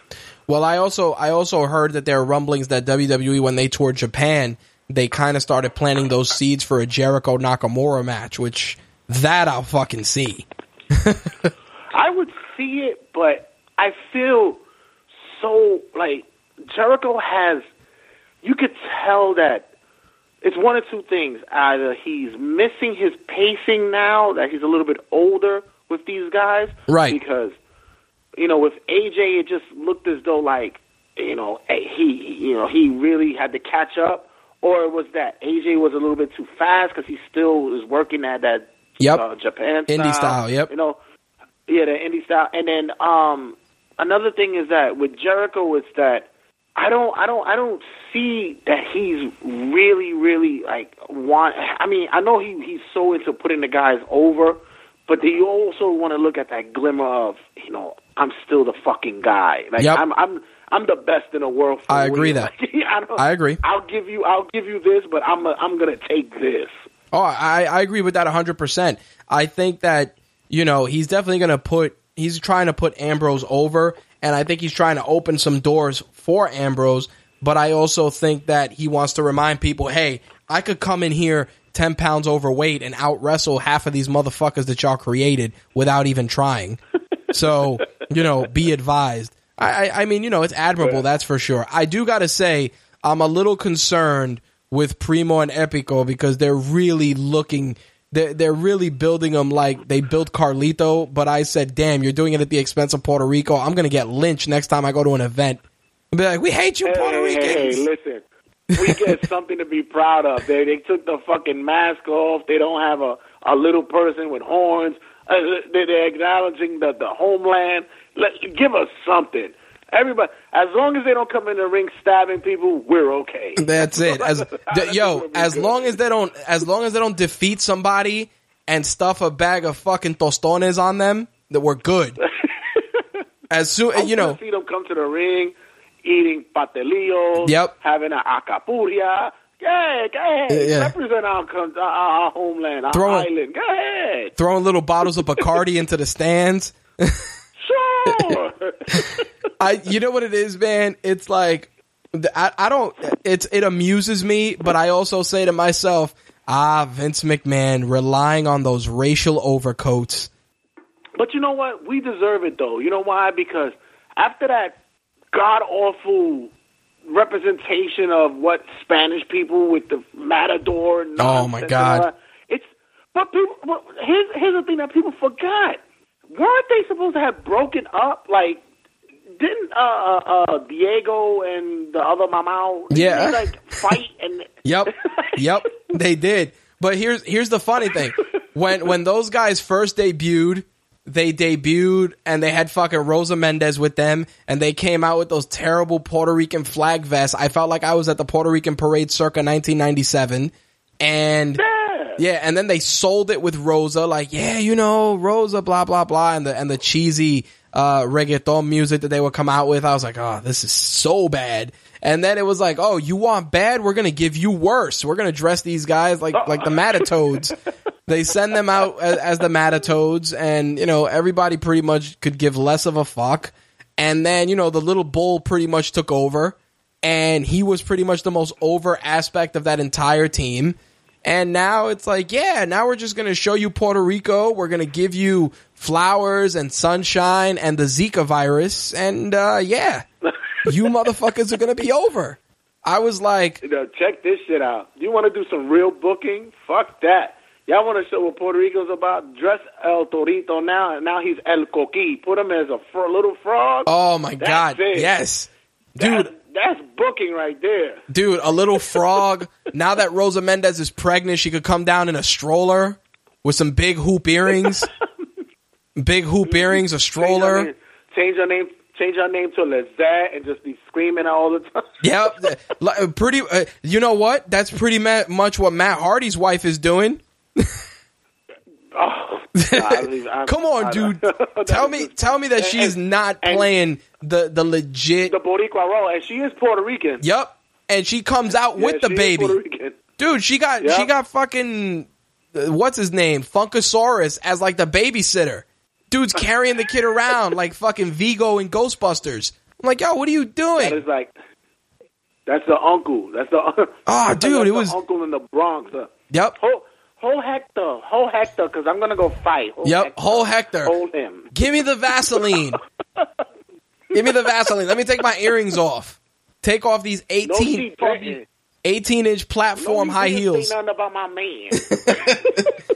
That's the chick that goes to the club to pick up her man with her mom and her pops in tow. Hold up, it's three thirty. He's still in there. Yep. Rolling up. Just just straight up. Yo, mm. hold my hold my son. It's 3 a.m. I gotta go get your father. Oh, oh, Puerto Rican stereotypes. They're so true. They're they're so they're so delightful. I mean, the only thing the only thing at that point that you could do is just make them like Puerto Rican crime time. they just they just come out. so- if you ever want to stop her from fighting somebody, just pull out a flang and just be like, "Here, calm That- down." that's it. You eat the flang. Calm down. You're you're you're you're you're, you're ugly when you're angry. eats eats the flan, turns into Rosa Mendes. better, better. That's it. I don't know, man. I don't know how I feel about it. It's funny, you know, and it's like, oh, come to Puerto Rico, the shining star of the Caribbean. It's like, okay, we got that. the most oldest advertised. Yep. it was in the eighties. Hundred percent, Wow, and it brought. dude. I used to Wow. watch that old, uh, you know, they had the jingle. Mm-hmm. Dude, it had the jingle, Puerto Rico, the shining star. You'd hear the little jingle. Those were the first fucking sentences you learned as a kid because your parents always had Telemundo on for like fucking 14 hours. It's the first sentence you learned. Exactly. You'd go to Puerto, you'd go to school. Your teacher would be like, "Oh, what's your name? Puerto Rico, the shining star." Oh, and all your friends are all your friends are looking at you, and they're just like, whatever. Exactly. Like, who the fuck let this Mama Luke in here? who, who cares? That's it, Your I- little I- commercial, your little jingle. dude. It was. It, it's. uh I'm taking a really big wait and see approach with it, man. But Oh, I can't wait! I can't wait! I, I can't wait! They need to come out with a guayabera. They have that guayabera for you people who don't know. Guayabera is a, is Puerto Rican uh, uh, uniform. It's a ruffled shirt. yep. It's it's it's gorgeous. It's short sleeve. All right. the time. I mean, my my groomsmen, my groomsmen did wear them at the wedding.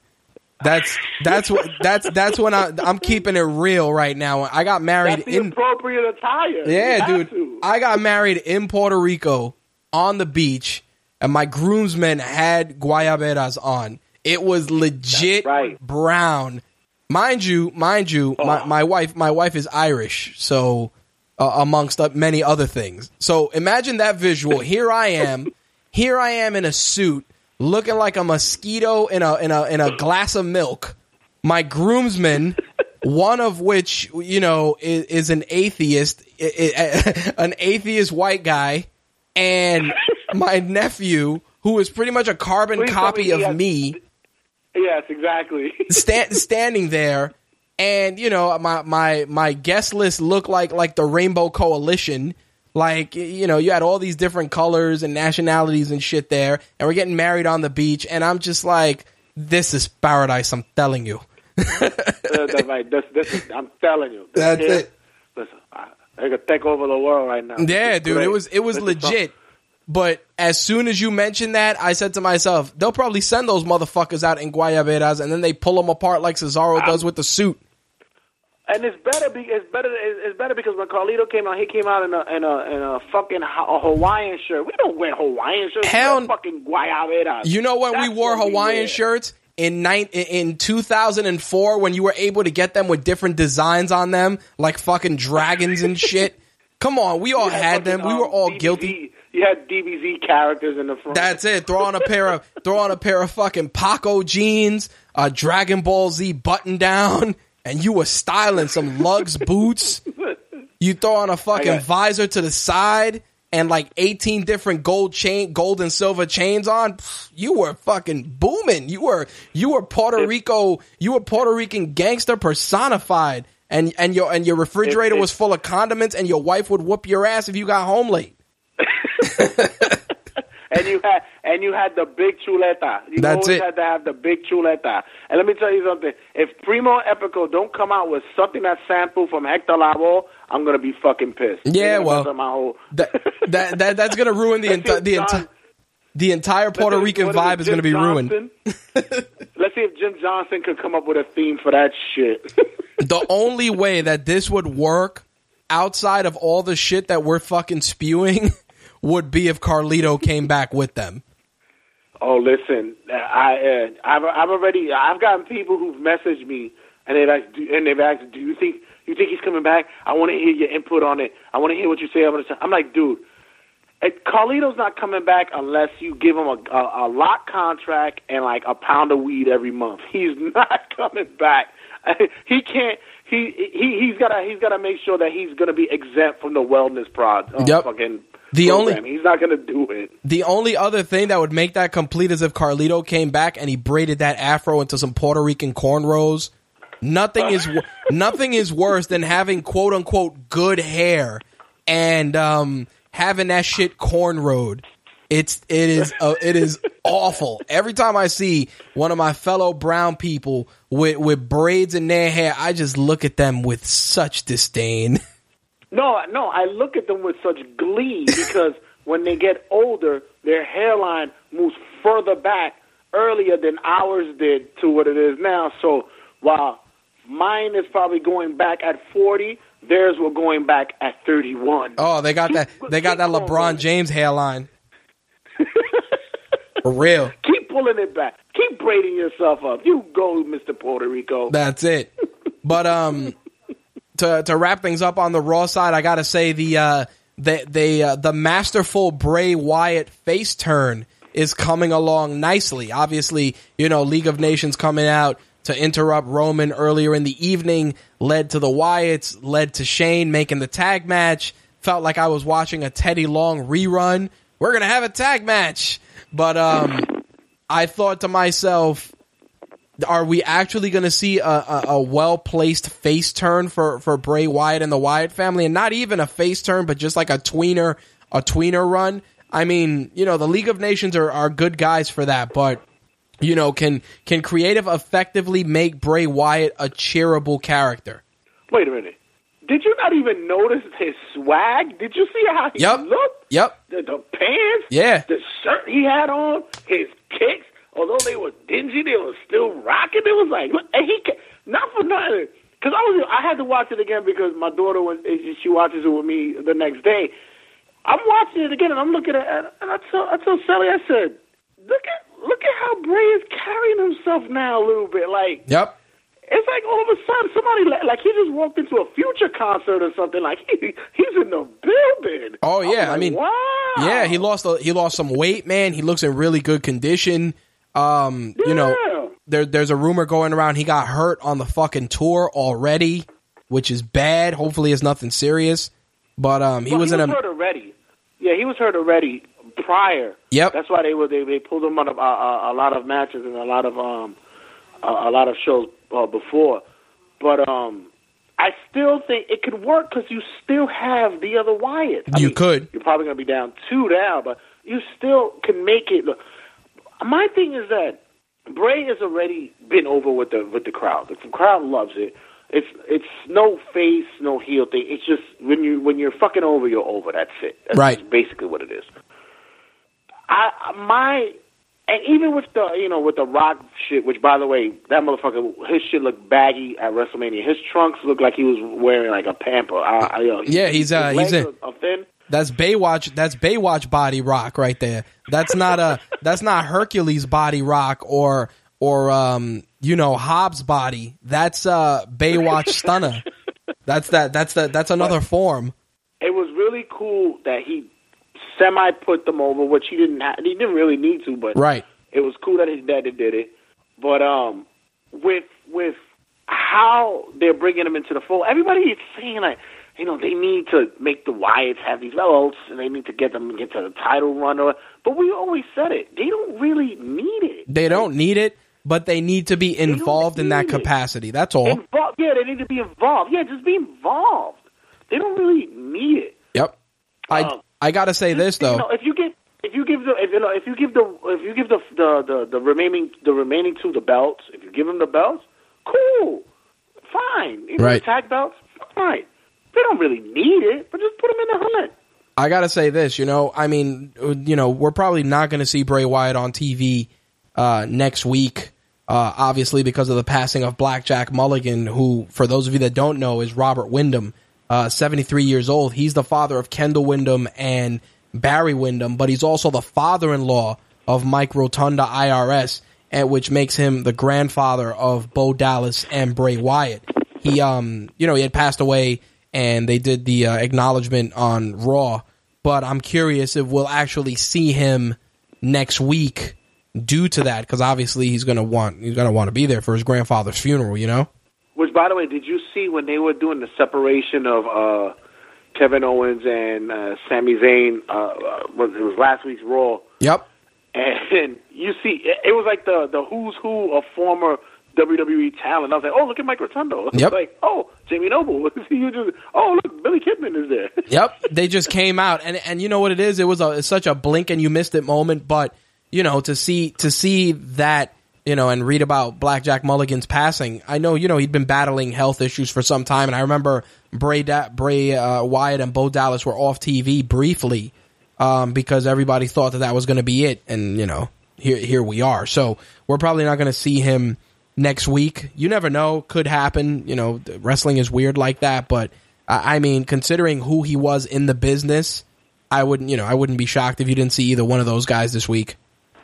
Yeah, it's it's sad because even when I from what I remember him, he was already older. Yep. He was in the later stages of rest. He was he was already in his forties when we saw him in the early uh, WWE uh, uh, superstars era and stuff like that. So, you know, God bless that he was able to still be around for his family and, and stuff for the, for this age. But uh, I, I I have to say that we we we we, we always have to acknowledge that there's always going to be, regardless of what people say, there's a lineage that's going to happen in Yep. wrestling. And, you know, 100%. generations, generations are going to come up, man. And that's what uh, third generation right there, second generation. Uh, third, I believe, yeah, And yeah, there's more coming up. Well, on top of that, you know, you read the passing of Blackjack Mulligan at 73 years old. And then on the flip of the coin, you read, of course, the passing of Balls Mahoney, um, which was, you know, it was bad. You know, he, he had, he had injured himself, according to what I read. Uh, you know, he was, you know, with a walker. He had hurt his hip. Um, you know, and he, he had, he had been ill prior to his passing. But again, Balls Mahoney was, what was he, 44? 44 years old. Yeah, man, it's crazy. So it's like on one side, and, and again, this isn't to say that he passed away under you know mysterious circumstances because I'm sure we'll find that out. But you know, on one side, you look at a guy who lived somewhat of a full life, you know, with Blackjack Mulligan, and then on the flip side, you see what happened to a guy like Balls Mahoney. Now, this guy, you know, his his partner Amish Roadkill passed away too. So Well, wasn't his partner also um, Axl Rotten? Uh, he was, I believe. No, you know what? I believe Axl Rotten was the guy that passed away. Amish Roadkill, I think, is still alive. Let me rephrase that. Let me not say that guy's yeah, dead Rotten, yeah. because I know he had a run. He had a run with Amish Roadkill, and I want to say it was. Do I dare I say it was new ECW? You know, WWE ECW. Yeah, I know he he he, he was tied with Axl Rotten for for a time. Yep, and Right. Spike Dudley. I remember So- that. Right. But I, I got to tell you, uh, it was probably maybe two years ago. Uh, Axl Rotten was at a, HOV, uh, HOG event, a House of Glory event, and he came in and did his spiel or whatever. Well, you bumped into him outside, and my daughter was just enthralled with just that his name was Balls. Like it was the funniest thing for her to ever know. Yeah, and it he was. was so nice and he was so sweet to her. Like it, it, for a guy, if you would look to to see him, he would look to be like the most unapproachable person. Right. And he was so he was such a nice person, man. It was, it was just sad to hear his passing, man. It's, it's a shame. Yeah, it was. It's crazy, you know, to to to read that. Like I said, you go from one from one guy who lived a full life to a guy that passed away at the age of forty four years old.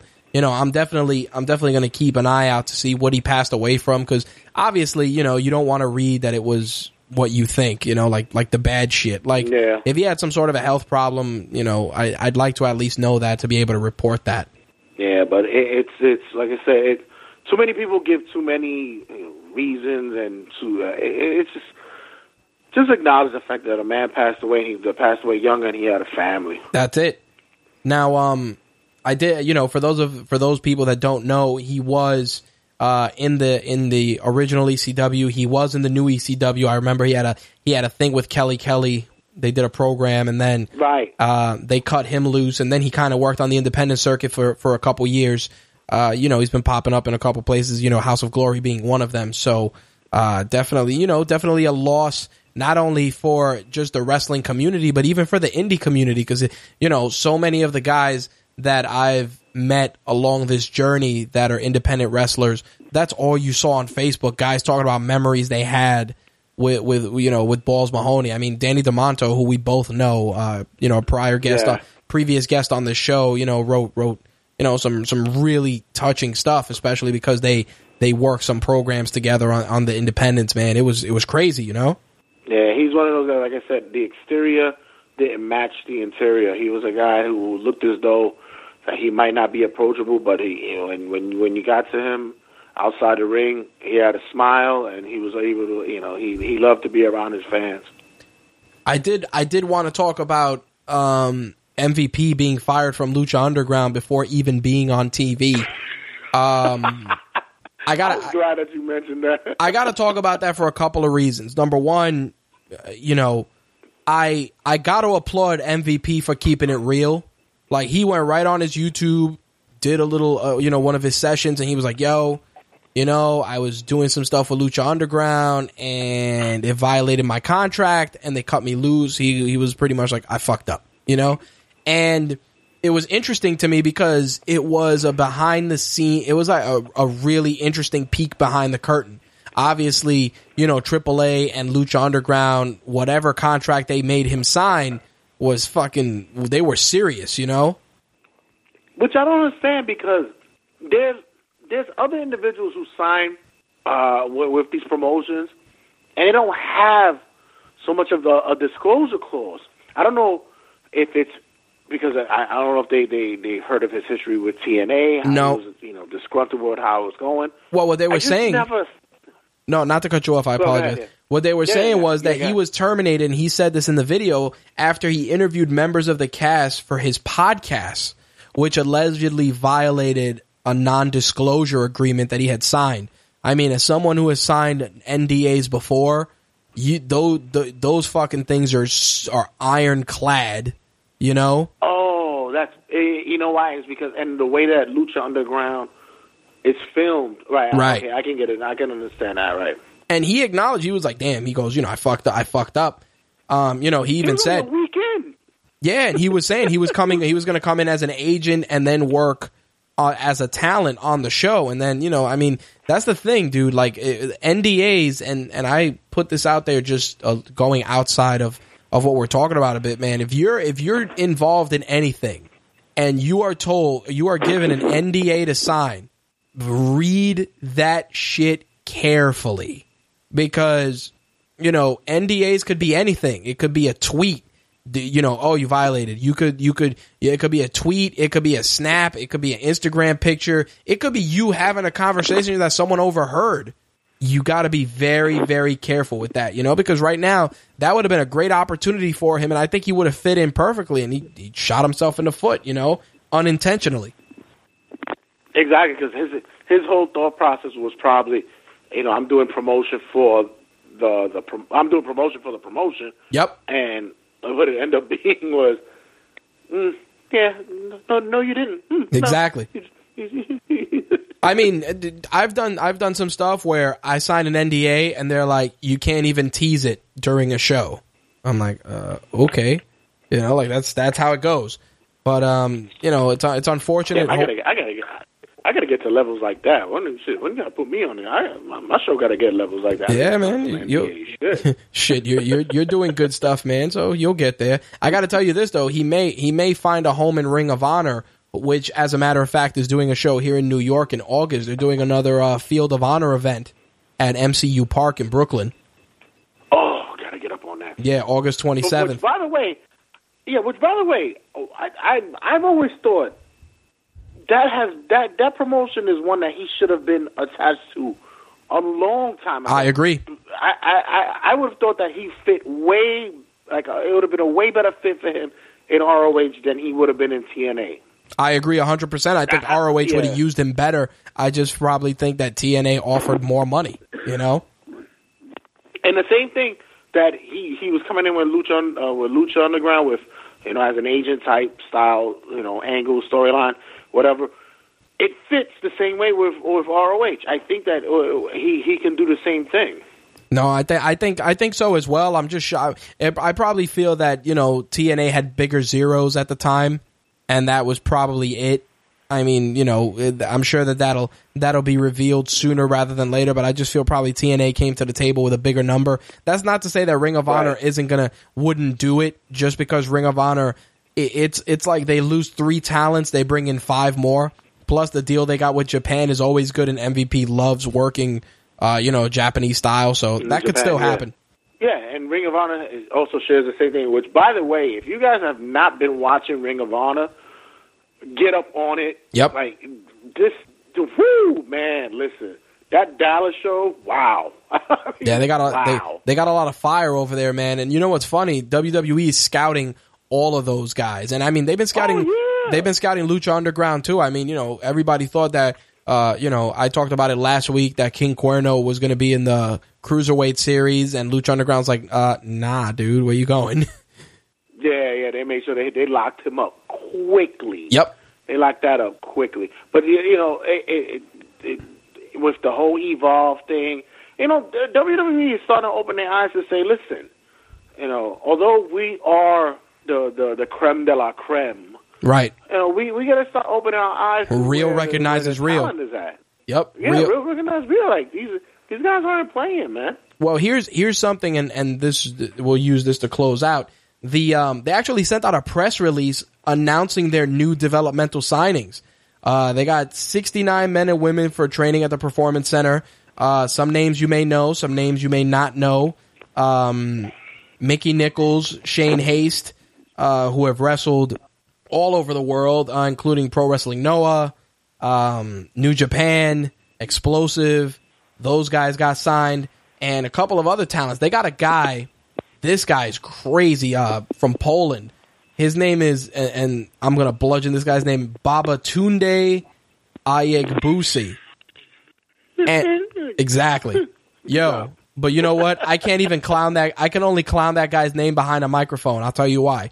This guy that was signed is a Vince McMahon wet dream. Uh, six feet Oh, nine, three hundred and fifty pounds. Main roster, Bush, automatic. Exactly. He's there. Yep, he was a former. there. He was a football uh, former football player, um, and recently he spent the 2015 preseason with the Minnesota Vikings as an offensive lineman. Six nine as an offensive lineman. Oh, that's that's That's weird. yeah, that's rare. a that's a big Yeah. dude. Then um, yeah, that's rare. They also signed a young lady, uh, Bianca Blair. She was an All American and All SEC track and field performer in the hurdles in the University of Tennessee. She was also an SEC academic honor roll uh, student 2011 2012, CrossFit competitor, power lifter. Uh, she's been on CrossFit.com, a couple of different magazines. So you know you know the deal there. Once again, moving away from the Barbies and getting towards the athletes. Um, yeah. Yep. Which, which, which, um, we've been crying for for the longest. Yep. The, this guy, Nikola Bogojevic, uh, Greco-Roman wrestler, national champion. Making up stuff now. No, no, no, hundred percent.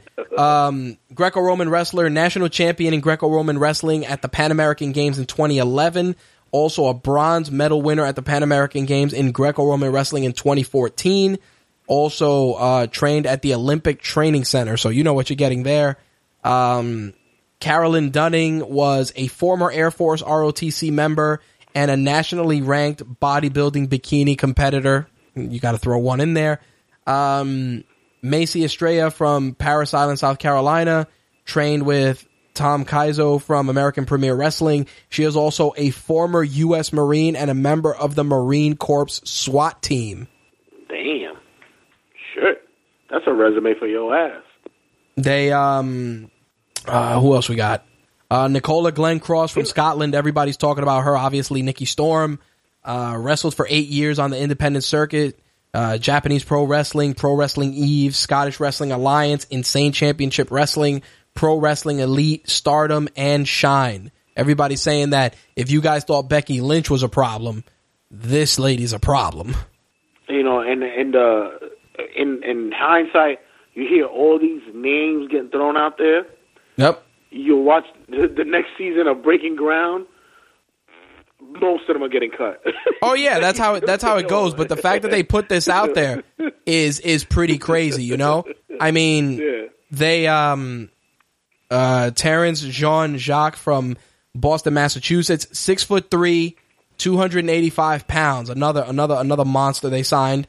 Um, All American wrestler at the University of Rhode Island in 2015. Wrestled at the University of Iowa and accumulated a 32 and two re- uh, record in wrestling. All right, listen.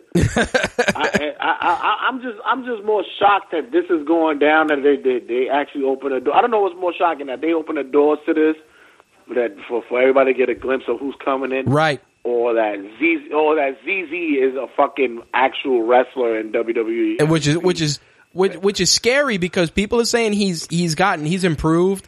Um, last last wrestler I wanted to put out there, last signee was uh Daniela Camella. She trained she was trained by Rikishi and uh Gangrel at Knokx Pro. She was a on air talent for Fox Sports Arizona. Was a dancer for the Phoenix Suns and an Arizona Cardinals cheerleader. Also, Oh, yeah, she'll be on Breaking Ground. That's that.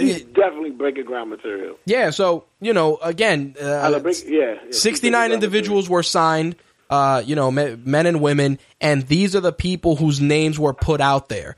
Now, it's interesting to me because, That's a like, class. yeah, dude, that's a that's a huge class, and like It's you like, said, it's like now the performance centers. The performance centers now become like a fucking uh, institution. Yep. It's become a college. Yep, you're getting you're getting some incredible talent in there, like like you said, and and I I'll echo that sentiment.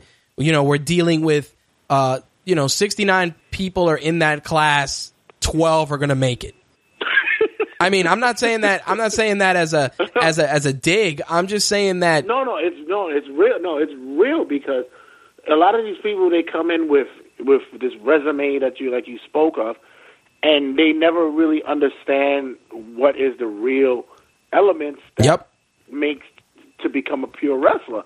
You can sit there and have the the, the conditioning and, and the physique and the body all you want, but right. if you don't have what it takes, they'll look at you and be like, "Okay, uh, I see you. Uh, I, I see you in the next show. I hope you have fun in the Indies." Yep. Yeah, and, that, and it's that quick. Hell, look at look at Patrick Clark. Patrick Clark, everybody thought was a shoe in from Tough Enough. He got let go. He worked on the independents, and now he's at the Performance Center. You know. Yeah, but you know what? That's you know what? That's another story in general.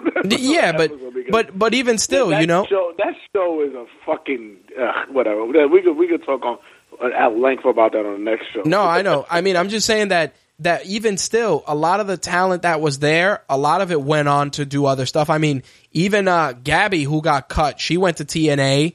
She she's working some sort of you know hot stripper gimmick. I don't even remember what it was. Like I saw her. the seductress. Yes, yes, yes, with Bobby Lashley or some shit. I saw it and I was like, uh, okay. But even still, you know, they, she she took the platform she was on, she springboarded it. TNA tossed her some cash. I mean, they they may be paying her in Red Bull and fucking Fritos, but you're on TV. By the way, what happened to the Yeti? I don't know. Fucking guy. I don't know. I think he's still there, but I think they've kind of kept his profile under wraps. Not under wraps, but just they don't acknowledge him as much after the fucking inflammatory statements he made. So they're just they're just probably let he got buried by the whole main event roster. Pretty much, dude. That guy's probably scrubbing toilets and and and he probably is only allowed to train during certain hours. Like, yeah, you're good. You're gonna you're gonna scrub these toilets today. I thought I was gonna learn how to take a bump. No, you're gonna learn how to clean Oh, up a no. dump. No, no, no. What you're gonna do now is you're gonna make sure that everybody's trunks are washed. That's it. Make sure that all their wrestling gear is clean. Hundred percent. But you know, it, it, that guy that guy put himself out there. He fucking shot himself in the foot. Whether he grows from it or not, I mean, that's a guy. That's you know, that's your next Baron Corbin right there, dude. Listen, exactly. Listen, Miz, Miz learned from his, and he as much as much he as he had gotten early on about him opening the door with the whole JBL thing, making him change his clothes outside of he he he he admitted he said yo it it, it taught me a lot and, and and it progressed me as not only a wrestler but as a guy that that, that should be a man uh, a, a guy in a locker room that should be acknowledged. Yep. He, he, he it taught him it taught him a lesson. That's for damn sure. But um, you know that that bit of that bit of info is uh, the the icing on the cake for this week's wrestling segment. I know Slick told me you had some stuff you wanted to announce. Oh man, listen. Uh, I yeah, that's a, I, I really just called in just to just drop in, and I wasn't gonna expecting to be on so long, but you're such a gracious host. I might as well have stayed for a little while. I, I'm expecting a wine and cheese later on. That's it, three fifty. Uh, yeah, man. First of all, I want to I want to thank you for for the words that you said earlier, man. Uh, w- honestly, what we're doing here at the regular season with uh, TRSS is only it's, only a testament and and, and and a blessing for for what we want to do with RageWorks, man. I'm telling you, with with TRSS, with uh, Josie's Boys, Call Me When It's Over. That's the you know that's the show that's coming out yep. uh, the, through through here, and it's, he's going to get his own spinoff on, on RageWorks.net. Listen, you guys, make sure you listen to the, the pop art. Listen to him because honestly, if you don't listen to it, and once once that ceiling is broken, you're gonna, you're gonna wish that you knew where he was at in the beginning. hundred percent. I mean, has- editing. He's just like us. He has opinions and Yep. a lot of shit to say. Oh no, I mean, even even during the course of the shows that you guys have done already, like I said, the um, you know, things things things Josie's boy doesn't trust. Um, one of one of my one of my favorites. Uh, that's that's at, when when I'm editing that stuff. That's one of the first things I'm like, here we go, because there's, you know, for people that aren't New Yorkers, there's still insight in there about stuff. Even you know, like like the train rant and stuff like that. There's still insight and still comedy and a lot of stuff. And I mean, you know, the the, numbers speak for themselves. You know, you you and Josie's boy are doing incredibly well. Um, TRSS is doing incredibly I- well. You're moving some and merch. I, and I, I, I yeah, you got to move some merch. Make sure you go to the shop. Make sure you go to the shop site. You know, TRS has the shop site. Got the shirts out there. There's more going to be coming out soon. We're already we're already looking to push more out there. I I I, I, I I'm looking at getting the overtime a little bit more in depth once Josie Boy and Call Me When It's Over gets his own show. Yep. Um, uh, TRSS is looking to expand a little bit more, bring some more hindsight because I can't do so much in the window that I got. It's it's, it's only a couple of hours I can do. Right. With interviews and news stories. I got a lot, so I'm bringing a lot more out there. So there'll be, believe me, there'll be another follow up coming soon. Talking to the boss to get that done. Also on the YouTube page, this is the exclusive that I wanted to tell you. Exclusively, TRSS is now dropping on YouTube a weekly episode of TRSS 10 Count. That's right, ladies and gentlemen. It's a 10 count. It's the top 10 sports list that's associated anything that has to do with anything pop culture. Uh, it'll be movies, TV, comic books, video games, anything sports related. TRSS 10 count will actually have a YouTube episode dedicated to that. Nice. This week's first episode, which I've been working on right now, is athletes turn actors. And it's not by voting, it's not by opinions of others, it's my choice. There you go. So if you want to go against mine, leave a comment on YouTube, leave a comment on the Facebook page, leave a comment on any of the social media, and I may or may not reply to it. But this week will be the first, the first exclusive of TRSS 10 Count YouTube. All right. Awesome. I, I gotta expand, man. I gotta. I, I, listen. You get. You gave me the seeds.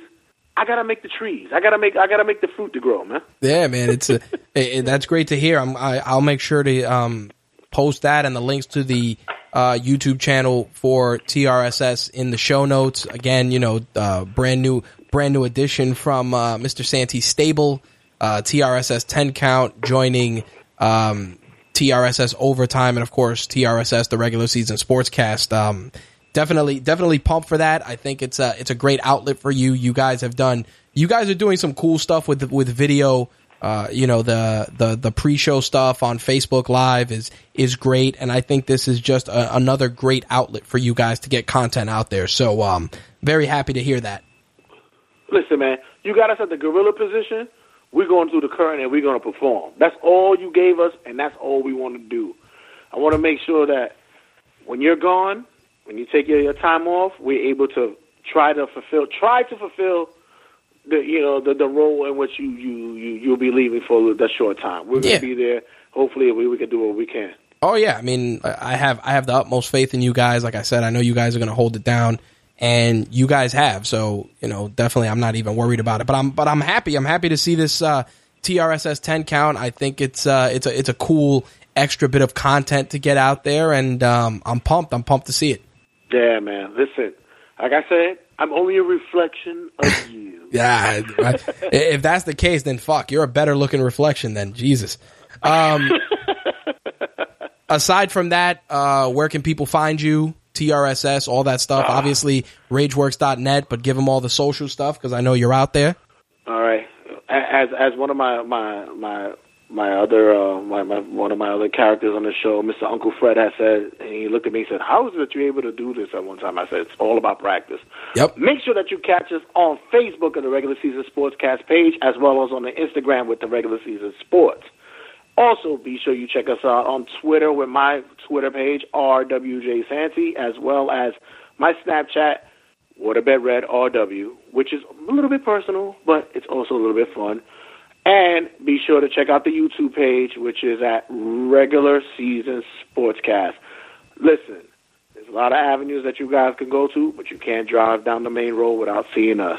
Woo! Cut that promo. There you go. All right, buddy. Thank you for the And assist the this gimmick, week. Y'all. That's it. Live the gimmick, Listen, get the thank shirt. You for having me on. All right, brother. Peace. Make sure you check out the check out the shirts. Latest. Peace.